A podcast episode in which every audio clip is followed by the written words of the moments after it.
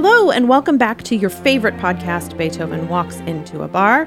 I'm Stephanie Brimhall, Education Manager at the Kansas City Symphony. I'm Mike Gordon, Principal Flute of the Kansas City Symphony. And I'm Jason Sieber, the Associate Conductor. Throughout our first twelve episodes here, we've been fortunate to talk to many incredible guests, from some of our symphony musicians and staff, to key leaders in music and in the arts in the Kansas City community and beyond, to even heroes of all types.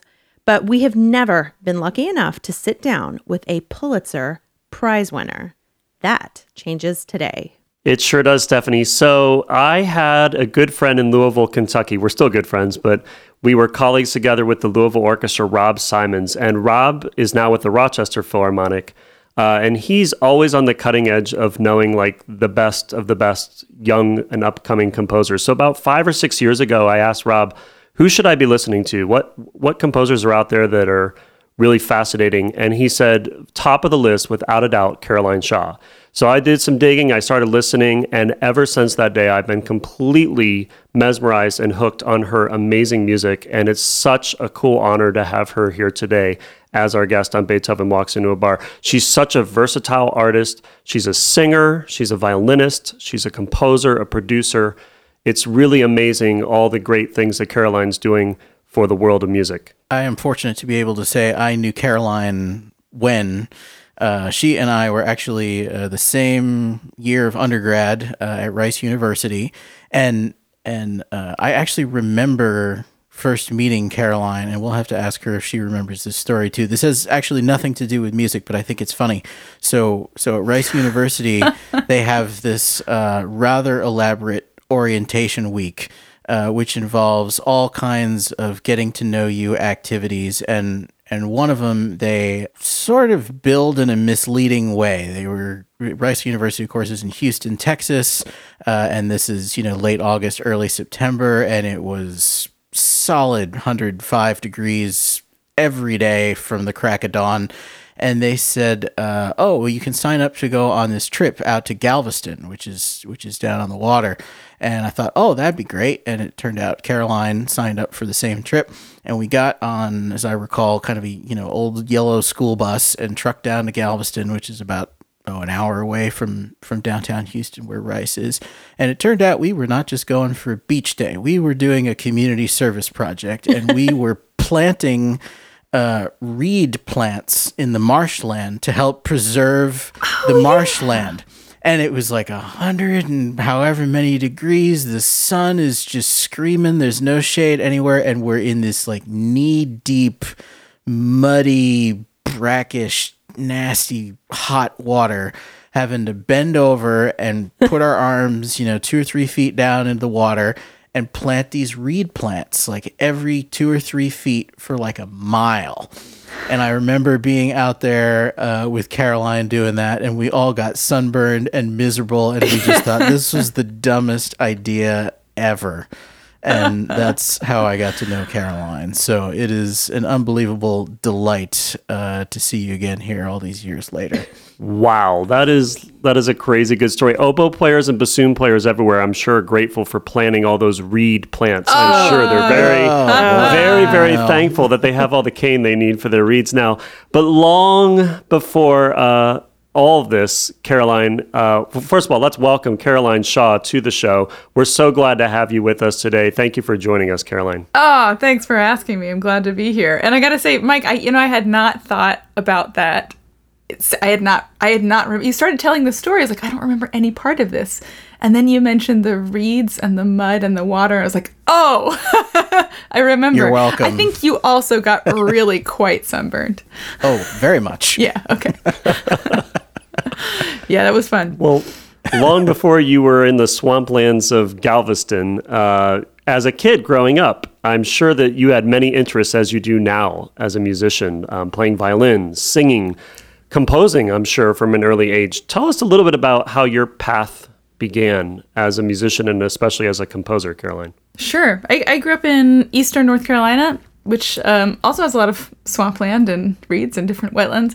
Um, and I grew up playing Suzuki violin, and my mom was my first teacher, and then I studied for basically age five until I went to college with Joanne Bath. And I always... Um, kind of, I really fell in love with music deeply when I started playing chamber music when I was a teenager, and um, became really serious about the violin, and that was what I kind of thought I was going to do. And um, I wrote a little bit of music when I was younger, kind of, you know, you heard stories of the composers and how they wrote music down, so I kind of tried to figure it out, and it wasn't very good, but it was fun to try. Um, and then I ended up going to Rice to study with Kathy Winkler, and um, I was writing a little bit of music then, but was kind of really planning on either playing in an orchestra or, or playing in a string quartet. Um, and the composing kind of trickled back into my life um, a little bit after that. Now, I mentioned that you're very versatile with all these amazing talents, and, and you're good at all of them. I mean, it's one thing to be, you know, versatile and have all these skills, but I know you are an incredible singer. You are, I've never heard you play violin, but you're obviously an incredible violinist if you premiered your piece Low with the Cincinnati Symphony, correct? Oh, yeah. That's so you're obviously a really good violinist. But, you know, one of the things I think as artists, no matter what we do, uh, especially composers, I feel like, that people tend to label people. Oh, that composer is a minimalist, or that composer is a um, neoclassicist. How would you describe your music, and are you someone that tries to avoid labels since you are so versatile? Mm.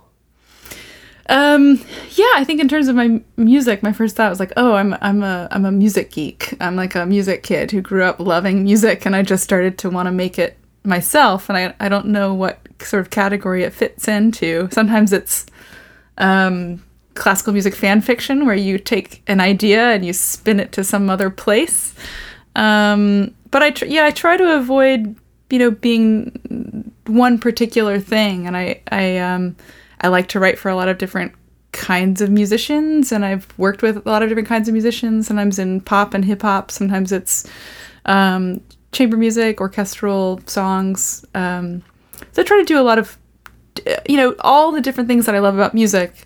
Writing music was really originally a way for me to kind of figure out more about music. And I think it's, uh, you know, at its best, on my best days, that's really why I still, I still write music. So, so talk about that a little bit more, actually, um, because, you know, I, I remember, you know, when we were in school together, I actually, I don't think I was aware even that you were writing much music. I knew you sang a bit and obviously play the violin, and you are and were a terrific uh, violinist. And and I remember your love of chamber music. But how did so how did writing for you enrich that? Because I, I you know, I've often yeah. wished that I had learned to do that more, uh, because it's so it's so creative. And I mean, it's not that I couldn't now. I suppose I could, especially now where I you have all this free time. Could. But yeah. um, but I haven't anyway. And and you know, I wish that uh, I had that creative outlet a little bit sometimes, because the only thing I can do is play other people's music. You can do that incredibly well, Mike. I remember. That is the gig. That's what pays the bills. But yeah, you were amazing from day one. I remember. Um, you know, I think I a I, I actually I I think that everyone is um is incredibly deeply creative. We just sort of end up focusing on different things, but it's um uh you know I think there are a lot of musicians who um if you know kind of given a certain environment or opportunity would would really make something interesting. And that was really one of the reasons I started writing, was um because I I I just wanted to try something out. And then I you know I I think in college I wrote pretty secretly. I wrote a little tiny bit for my quartet to play. And what I loved about it was that it actually helped me listen so much better in rehearsal. Like I have a very distinct memory of of one like one night working on this string quartet I was trying to figure out and having really fun with it. Like it's kind of like this puzzle or game. And then the next day in orchestra rehearsal, we were practicing um, Hindemith's Matisse der Mahler. Do you remember that cycle? Yeah. I love that piece, but I listened so much more deeply to the piece and to the rehearsal and to the other players after having written some music the night before. So it's just kind of like a different way of engaging with it. And then I mostly started writing for friends and people that I knew, and like I wrote a piece for my recital and in, in for my master's recital, partially just to have something new to play, and it kind of start started like that, and now I, I write for people that I sometimes don't know. You know, I th- I think that's interesting too. I mean, just talking about, especially Rice being such a, I feel like a nurturing place for you to be able to, you know, go and, and learn about yourself and your interests. Because I, I went in wanting to be a, a clarinetist like that. I wanted to mm-hmm. be an orchestral clarinetist. That's what I wanted to be. Um, but kind of being there and being around people, and now I, I do something totally different. Um, but I don't think that I would be doing what I do without all of those personalities and all of those people, and kind of being around all of those different artists with various talents and explorations and stuff. I mean, Jason, when you went to school, you went, did you studied violin first, right? Yeah, I w- uh, undergrad, I did violin performance and music education because I wanted to be a teacher, and that's what I did for the first several years of my career at high school. It's just really interesting, like where those paths take you and kind of how you how you can come to be where you are. I mean, would you have if? eighteen-year-old Caroline at showing up at the Shepherd School, you know, after straight off the bus after your Galveston trip. Like, would you would you have said then, yeah, um, you know, I'm going to one day be this composer with a Pulitzer Prize and having all of these engagements with various artists and orchestras and things like that? Was that something that you would have even predicted? Oh, no. Little eighteen-year-old Caroline. I wish I could just talk to her and say, like, it's going to be okay. You don't have to worry. So I could just stop crying in all of your, your lessons. um, yeah, you know, you come. I think a lot of people come into school, you're, you come with one set of experiences, and then you're um, you become exposed to all these different people, different kinds of musicians and students and artists and... Um, and and sort of find new pathways for yourself.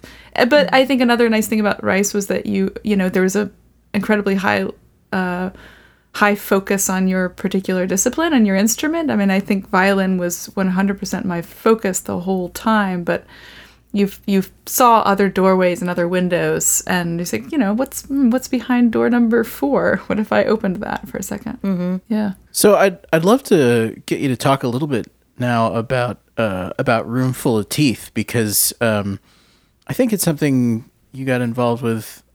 Uh, if my memory is right, it wouldn't be that long after after school, right? Um, but it's to, I, you'll have to describe it for yourself, because to, to call it a, a group of singers does not exactly do it justice. I mean, there you guys do do so much stuff. So talk talk about that a little bit, how you got involved and and. What that group is and how it inspired you, because it was, you know, it was that piece, uh, the the Partita, right? That really, yeah. that was that was the piece, you know, you won the prize for, that absolutely put you on the map, as they say, uh, if you weren't there already. Um, yeah, this room, I was definitely not on the map. I don't know if I am now at all, but it was. No, you are. You're on my map. You are definitely on the map, Caroline. Well, Roomful of Teeth is a group um, of eight singers that was founded by Brad Wells, who's a, the choral director at Williams College. And Brad had had this idea, I think, for a decade of, um, you know, gathering class singers who were classically trained and then talking about different ways of using our voice and working with um, singers from many different traditions around the world, around the country, people who use their voice in ways other than traditional bel canto singing, which is the sort of Western style. And then within, sort of in the context of having these different conversations, we'll we'll work with someone for, for one or two weeks, um, you know, talking about what what Um, what is possible with our own voices, and um, writing new music that um, just pushes the voice a little bit beyond um, where it had been, but also always thinking about ways of being expressive. So not necessarily in the sort of mid-twentieth century tradition of modernist music that says what, what can you do with this instrument, but what is a way that feels expressive. And so I joined the group. Um, I just auditioned as a singer in two thousand nine. I didn't know what it was. It didn't exist yet. It was supposed to be just a workshop. And I still think of it as actually, actually this like weird workshop. We suddenly became more known and perform, perform publicly now. But um, anyway, I got we spent three weeks together, and the director said, if anyone, you know, any of the singers want to try writing music for the group, you know, feel free. We can do short things at the end of the concert. We'd already commissioned two composers to write for us. Um, and I thought, oh, this would be fun. I've never written something like that. Let me try something. And that became Passacaglia, which is the fourth movement of Partita for Eight Voices, which ended up later winning that big, big prize. Um, so it was kind of a, it was just an experimental thing in the beginning. And, um, and now we've, we've performed hundreds of times. Um, and, uh, I also didn't identify as a singer really. Uh, but mm. now I've done quite a bit more. A red diagonal line from the lower left corner red horizontal line.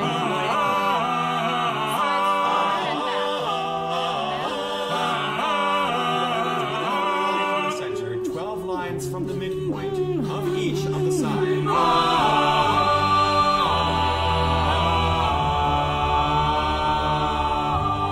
So you joined the group. As you were one of the original members then, yes? Yeah. I mean, as as it was come together. Um, mm-hmm. I'm curious where the where the group's name came from. I love it. Mm-hmm. I think that Brad was wanting to find something that is, um, you know, catches the ear, has a certain mm-hmm. sound and ring to it. Doesn't sound like a, a normal choir name, which usually is usually sort of Italian or Latin.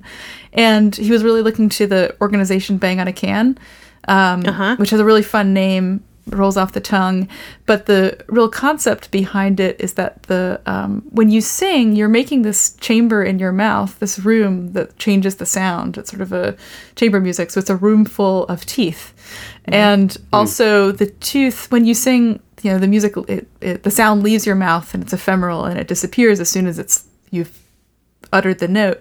But the tooth is the last, the hardest substance of the body. It's the last thing to decay. So this mix of the ephemeral and the permanent. Very cool. It's cool. Yeah.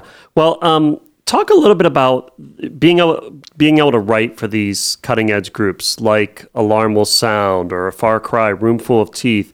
Do you feel like there are no limits as opposed to writing for, let's say, an orchestra? You've written a lot of orchestra pieces in the last three or four or five years, especially. Mm-hmm. Um, but I think a lot of your earlier writing really was for chamber groups and choral groups, et cetera. Do you feel, uh, especially the first times you got the chance to work with some of these groups, because now you've established great relationship with them, mm-hmm. do you feel that you had no rules, no limits, as opposed to a typical orchestral commission, which is usually we need a ten-minute overture, make it exciting, it's going to open our season?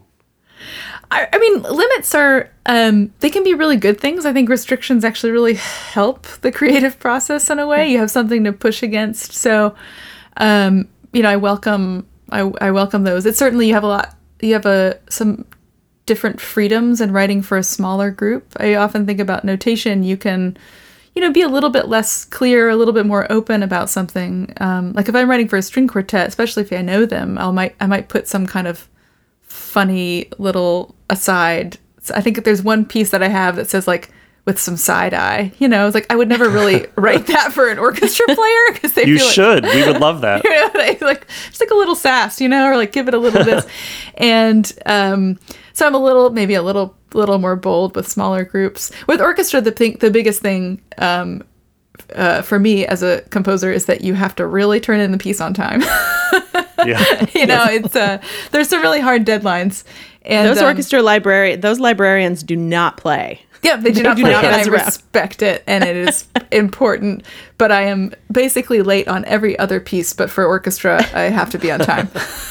You know, you talk about, um, you know, writing music for people you know, or even um, if it's not somebody that you know, but you, I, I read that you like to get to know them before you start writing mm-hmm. something. So you can you can add a bit of, of that. And it, it, reading that made me think, you know, a, a lot of the music we play, and probably most of the music that orchestra, uh, orchestras play for sure, mm-hmm. was likely written for somebody at some point. I mean, you know, it, it, a lot of it was written for a specific group of people. But what I think is amazing about living composers is that we, um, we're getting to hear them and also be we are hearing them performed by the group that they were written for. And I think that mm. brings mm-hmm. out a really cool element that you you don't get necessarily from playing music by Mozart or Beethoven, you know, because it's very, very personal. Yeah, I think that I think you really, yeah, hit hit it um, right there. It's there's something about writing for people that you know, and it's the musicians that you know, but also the audience that you know and mm-hmm. the place that you know. I, so I'm always thinking, um, I usually am just writing for that first performance. Even if something's going to be performed later, that's great, but I don't, I'm not really thinking that way. I'm thinking about what else is on the program? Like, what are people listening to? Um, what, you know, what kind of venue do they walk into? Who is, if I know the orchestra, I'll go through and I'll figure out who is, who in here do I know? And there's something about thinking about them while I'm writing. Um, and also I think about just being, you know, being an orchestra musician myself. What does it feel like to play something? What does it feel like to have forty bars rest? What does it feel like to hold a whole note? You know, I, and it, it, I think music, I like to think that I make music really for people to do something in a room together. Um, it's not really just about the end product of what sounds fancy or what sounds cool, but actually you have this group of people. It's, if it's four in a string quartet or if it's fifty, um, to do something together and communicate together. So the more personal it is, for me, just the more um, important it is in my life, mm-hmm. and the more uh, the more I enjoy writing it. Can you can, can we make a deal with each other that if you ever write a piece where Mike Gordon is playing the flute, can you incorporate some kind of like sunburn Galveston Beach reference? Like, just the painful sunburn theme. What would that sound like, Mike? What what does sunburn? This is the exact thing I think about when uh, I'm writing. What does sunburn sound like on a flute? It would oh, sizzle God. somehow. I don't know. A lot of flutter tongue. Definitely a lot yeah. of flutter tongue. Something, you could just write a la Gal- maybe, Galveston above maybe it. Maybe it could be more interpretive. Maybe maybe I just get up from my chair and I come to the front of the stage and I stick a reed plant uh, into the crowd or something like that. I don't know. Oh, boy. I oh like boy. this. Oh, boy. This I is like where the this. podcast it's get, goes it's off get the performance, rails. Performance art. I no, love but it. I, I, I actually... I. tremendously look forward to the day uh, that I get to play some of your orchestral music. But I think, you know, some of the most uh, enjoyable experiences in my career have been just what you're saying, interacting with a composer, because from the from the performer's side, you know, we don't get to talk to Beethoven or Mozart or Brahms, or, you know, but we can we can we can talk to a, a living composer, obviously, that's there. And especially when they're writing a new piece, uh, you know, often there's a composer present just for a performance of a piece that's been played many times. But when it's a new piece and there's actually a collaboration going on, you know, it's kind of almost the last phase of composition, I think, um, that that interaction. Sometimes the piece actually changes as as a result of that, or, or evolves. And mm-hmm. I can think of so many situations in my life uh, where that's happened, where I've gotten to, you know, talk to someone who's either a friend or somebody, a composer I'm meeting for the first time, and just have that... that interaction, and know that um, know that they're thinking about, you know, the experience of performing, and also so that mm. I can play their piece more in the way that they imagine it. You know, there's so much information that's not on the page, no matter mm-hmm. who the composer is. Having that opportunity to know that uh, what I'm interpreting is exactly how they're imagining it in their head is really, really meaningful and and fun. So I, I love that. And as a composer, I actually really love when um, a performer has a very particular idea, like it's like has an idea of how they would want to do something. And I think every composer is a little bit different. Some have maybe more uh, information to prescribe about it. But if someone, like if you said, oh, I really wish I could sort of phrase it this way, or what if I did articulated it that way? I think this would be really cool. I'd be like, yeah, go for it. That's great.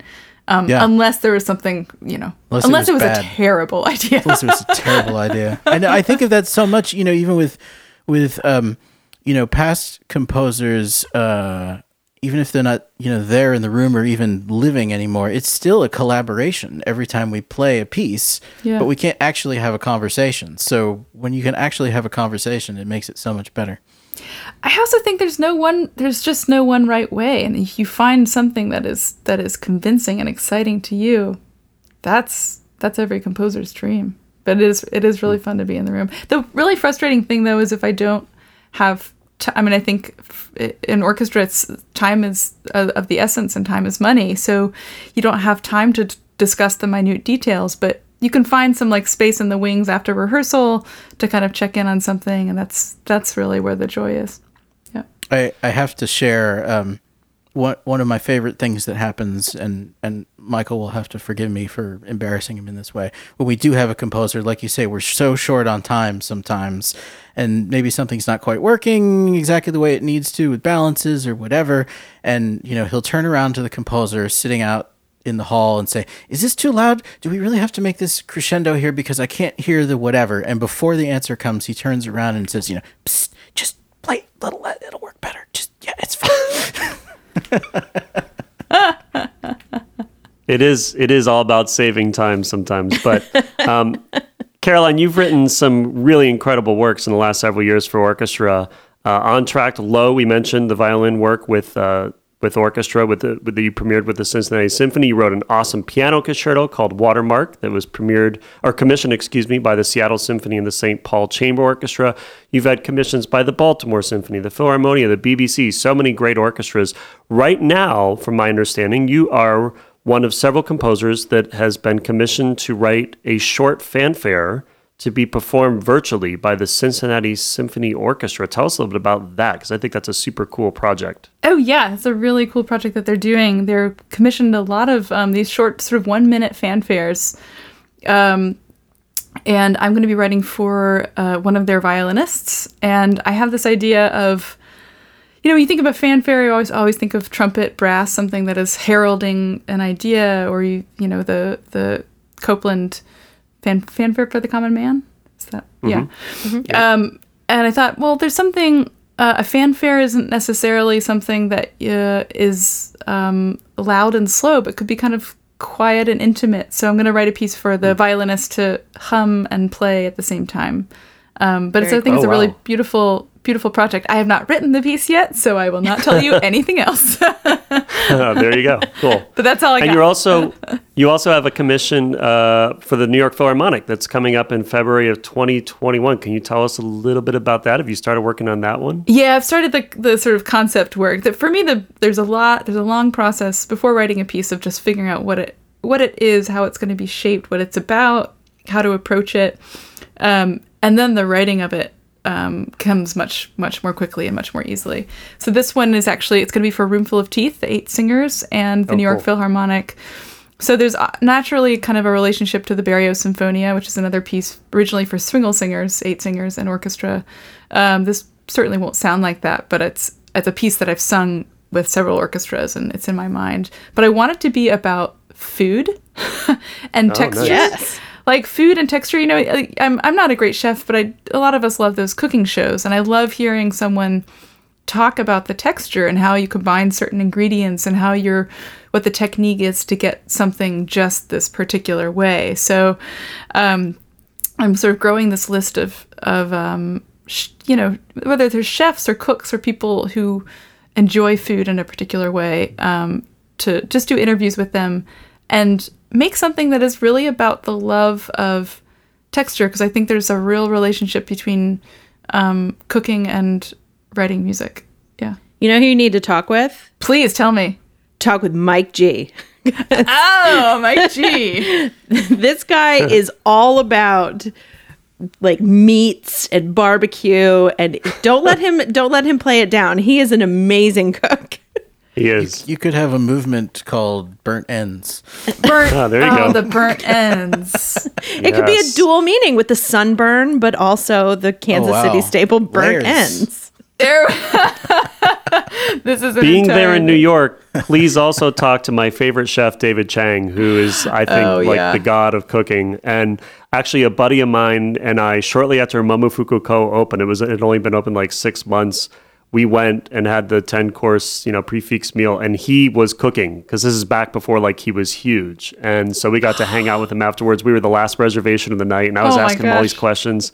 So if I would have known you were working on this piece, this was like years ago, I would have tried to plant a seed, but you need to get ask him some questions because I'm sure he can help out with this quite a bit. That's awesome. Hey, I, okay, I'm going to ask a remedial question because I am not a composer at all, but I know maybe there are people listening who kind of would appreciate the process a little bit.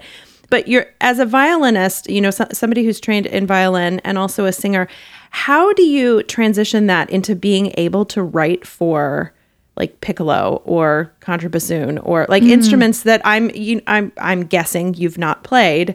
Yeah. Um, but but how do you go about that and and being able to be comfortable writing for instruments that you you know you don't necessarily know much about? Sure. I think it's, well, to go to go back to the food analogy, you sort of first find out everything you can about the ingredient. There's there's the history of it, but there's also how it, you know, how it how someone plays it.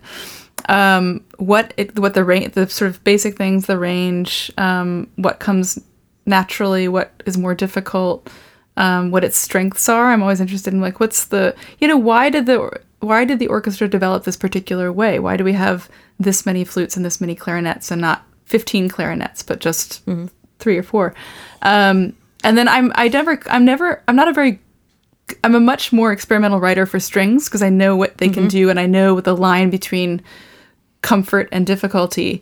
Um, and then I'll sometimes I'll just talk to someone that I know who's who plays this. I might just write a little bit and I'll text them a screenshot of the of the bit of music and say, "Hey, is this something that is A, playable, or could you do this? How long could you do this? Um, do you need a break? What's a way to mm-hmm. do this kind of effect, but maybe in a more um, idiomatic way?" And um, that's kind of the that's the process. Yeah. Caroline, what do you hope people take away from a performance of your music after they've heard one of your wonderful pieces? Do you think about, uh, you've talked a lot about the orchestra or the or the singers that you're writing for and and writing into the, what their uh, abilities are and what they're great at and, and you know, finding new sounds and new um, ways of expressing yourself. Mm-hmm. But when you're thinking of the audience, what what do you hope they walk away from a performance of one of your pieces with? I mean, it depends on, that's a great question. It depends on the the piece and the sort of ensemble and the audience. For me, I, when I'm writing, I'm thinking about the pace of conversation, and I want to, you know, there's a, an element of communication, and what that means can can be different in different parts of a piece or different kinds of pieces. But I enjoy, um, you know, conversation at a party where where there's a back and forth and there's some kind of shared... shared references, and then it pivots to something new that I didn't know before, or you're talking about something and then you realize that, oh, this person has a different perspective, or that story took a turn that I wasn't expecting, or um, this makes me th- remember this other thing in a different way. I think memory is a really important part. Um, I, I want it to feel, you know, it's again, it's like food. I want it to be something that is both nourishing and also Um, enjoyable and maybe challenging in a certain way that um, that just opens you up to listening to something more deeply. Um, and then I think of painting, where you want to construct, whether it's, you know, a, you, you construct a a pattern of images or a pattern of things that guide the eye in a particular w- way. And um, mm. I want it to feel, uh, I want it to be something that I would want to listen to. a I always sort of, important. I write, you know, you end up sort of writing for yourself. I want, I want it to be something that the where the players or the singers are comfortable and, and are enjoying it and feel comfortable. You can, I can sense if I'm going to see a band uh, if they're enjoying it or not, um, or if they're comfortable or not. So that's a big part of it. But uh, ultimately, I think music is a way that it's like this exquisite, beautiful, powerful, almost religious way that humans have found to pass the time. And I want to make something that is um, is a way for us to pass the time together. Yeah. Some some pieces I have are, you know, they might be more political, but there's um yeah. that's also a way to to have a conversation with each other. Mm-hmm. Well, I think your music achieves all those things you just mentioned. I think it's very engaging. I think it's very accessible.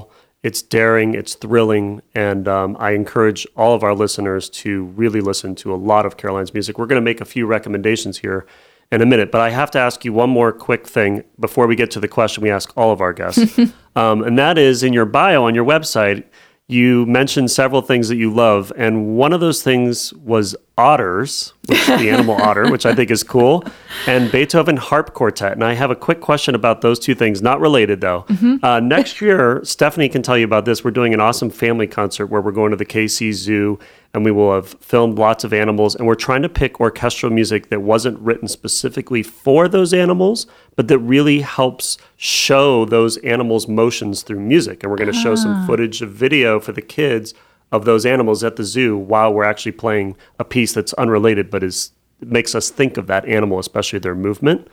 We, and we, so we oh, actually we did with the otters, and I think did we settle on uh, Ravel's Tombeau? Um, La Tombeau? Yeah, really. Didn't Is that we? a good piece? Should we pick that piece, Caroline, or do you want to write us something brand new? Have you ever written music for otters since no, you love them? I've never written music for otters. I love that. I don't know that. I actually don't know Tamboduku Bram very well. I don't know what that, but is it playful? That I feel like when I think of otters, I think of these yeah. like incredibly playful, yeah. but also kind of fierce animals. Like they've got yeah. both sides. Uh-huh. Yeah. See, I watched a, a video just the other day of an otter. It was clearly somebody's pet somehow. You know, we're in this time right now where you just, you're you're stuck at home. I'm like diving down the rabbit hole of like one YouTube video after the other. Um, but it was this otter that was eating out of like a dog food bowl, like like pellets of dog food, just like with his hands, just like a little person, just like popping them in his mouth, just like popcorn. It was amazing. I saw the same video, actually. You guys adorable. are spending way too much time it's on totally YouTube. Totally adorable.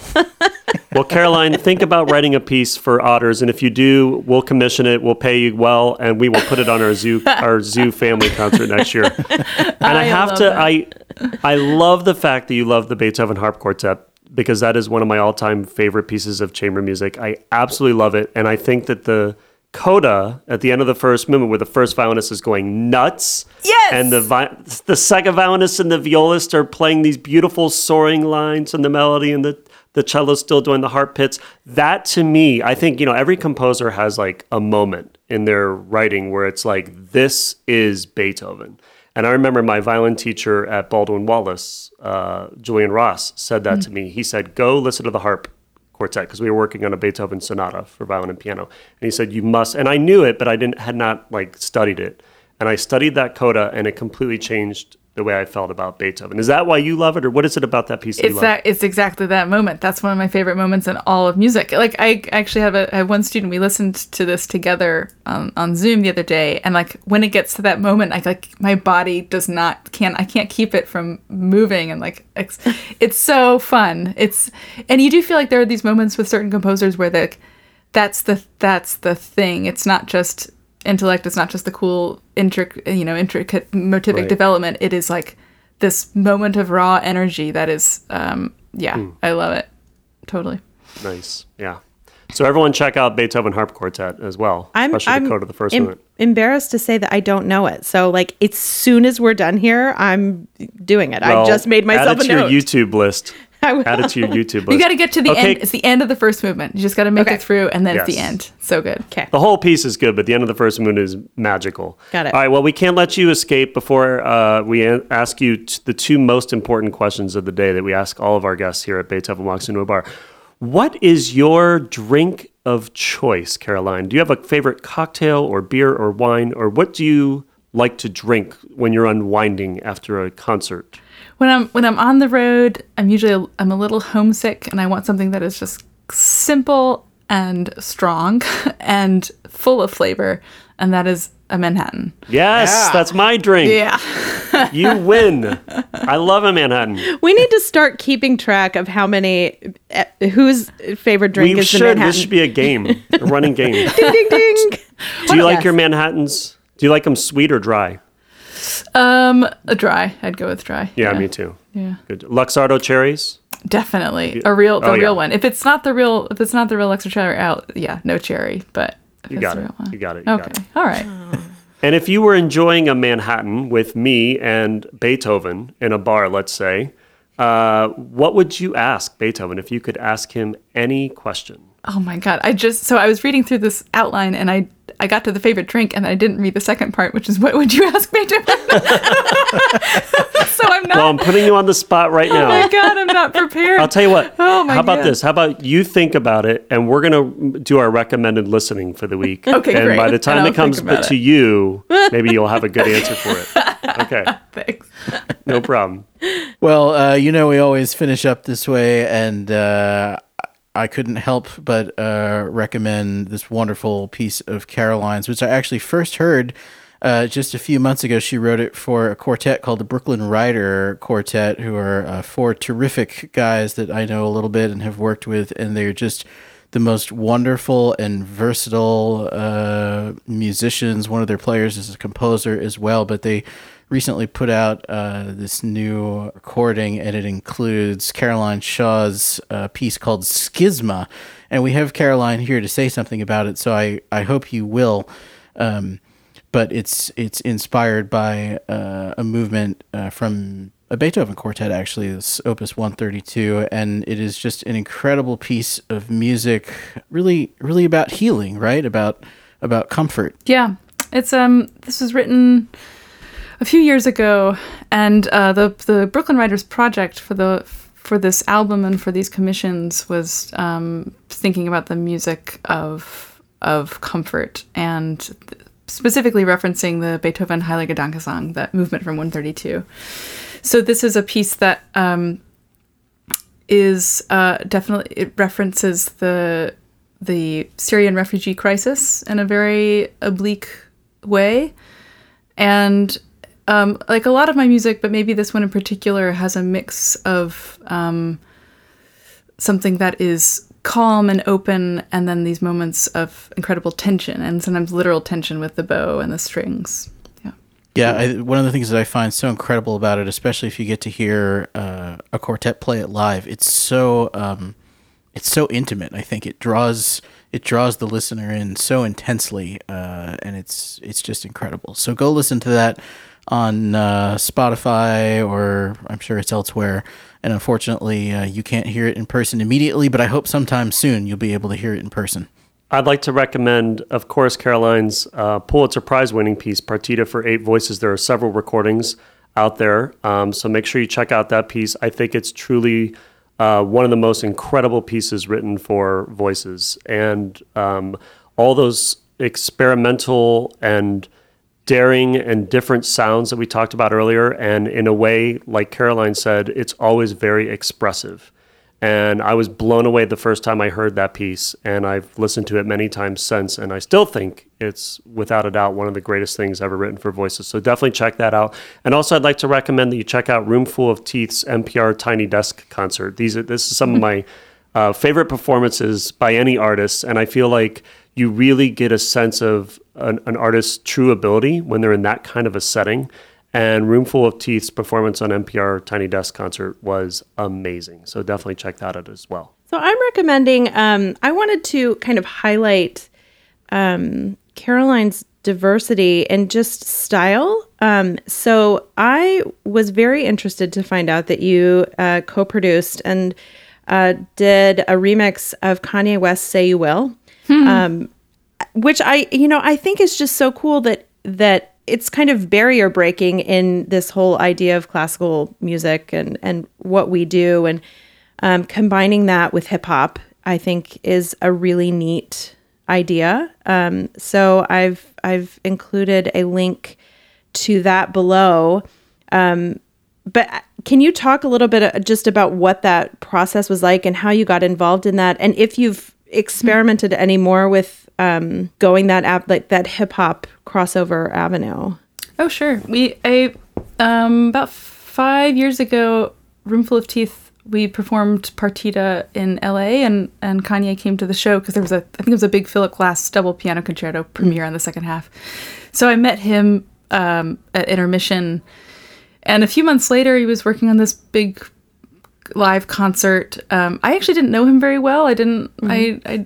Uh, Um, but I, when I met him, he was just sort of this shy, kind of awkward artist backstage who was working on a video game about his mother. so, um, uh, and then there's, anyway, there's this song, Say You Will, which is the first track of eight oh eights and Heartbreak, an album from two thousand eight, I think. And uh, I fell in love with the song, and the he his producer had asked me to kind of make an orchestra, like, arrangement. He said, we'll have an orchestra if you want to do something with these songs. And I thought, I don't really want to just, like, you know, classical m- music is not one thing.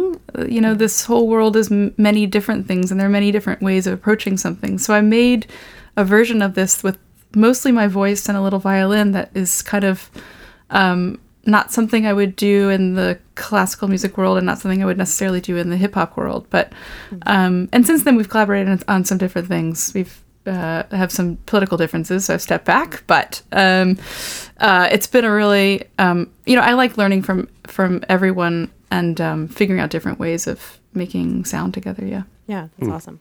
All right, well, we just made you talk about these pieces, so you probably even had time to think about our question, what would you ask Beethoven? But did you think of anything? I did. Well, I thought I was going to have more okay. time. I thought you guys were going to talk, and then I had to. So I, th- I thought, you know, the the the first thing I'd really want to know for real is just like, what you know, what would you be if you weren't a, a musician or composer? And I kind of wonder what he would say. Like, I my hmm. sense is maybe he would want to be in politics, but... Um, hmm.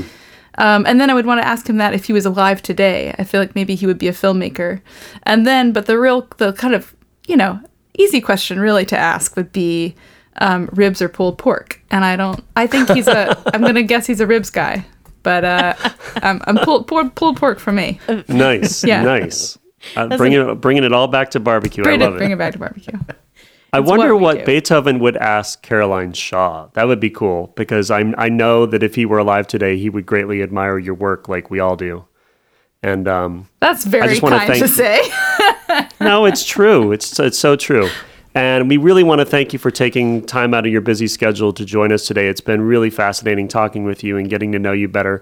And we hope that everyone will check out your fantastic music. Like I said, uh, you're such a versatile artist, and there's so much out there that people can hear and experience for the first time, and they will probably look at music completely differently once they hear some of your great work. So um, thank you for taking your time uh, to join us ah, today. We appreciate it. Thanks so much for having me. It's really great to talk with you all today. Thank you. Thank you, Caroline. Before we get going, is there anything that you wanted to recommend listening-wise? Anything you oh. want people to... to ah. uh, listen to of yours, or any anything that you've listened to lately that you think others might enjoy? There's a there's a, a young composer that I know who's from Kansas City, actually, who um, used to be a student of mine. She has a string quartet called Middle Ground, and her name is Shelly Washington. Um, and I think you can probably find her online. You can find a recording of that. But she um, has written her own words. She's a she's a really great composer in person. Shelly Washington. Kansas City. Awesome. Cool. Yeah. Cool. You, heard, you, cool. you heard it here. Very cool. Well, this podcast is called Beethoven Walks Into a Bar, which means that we have to talk a bit about the big man himself, L V B, every so often.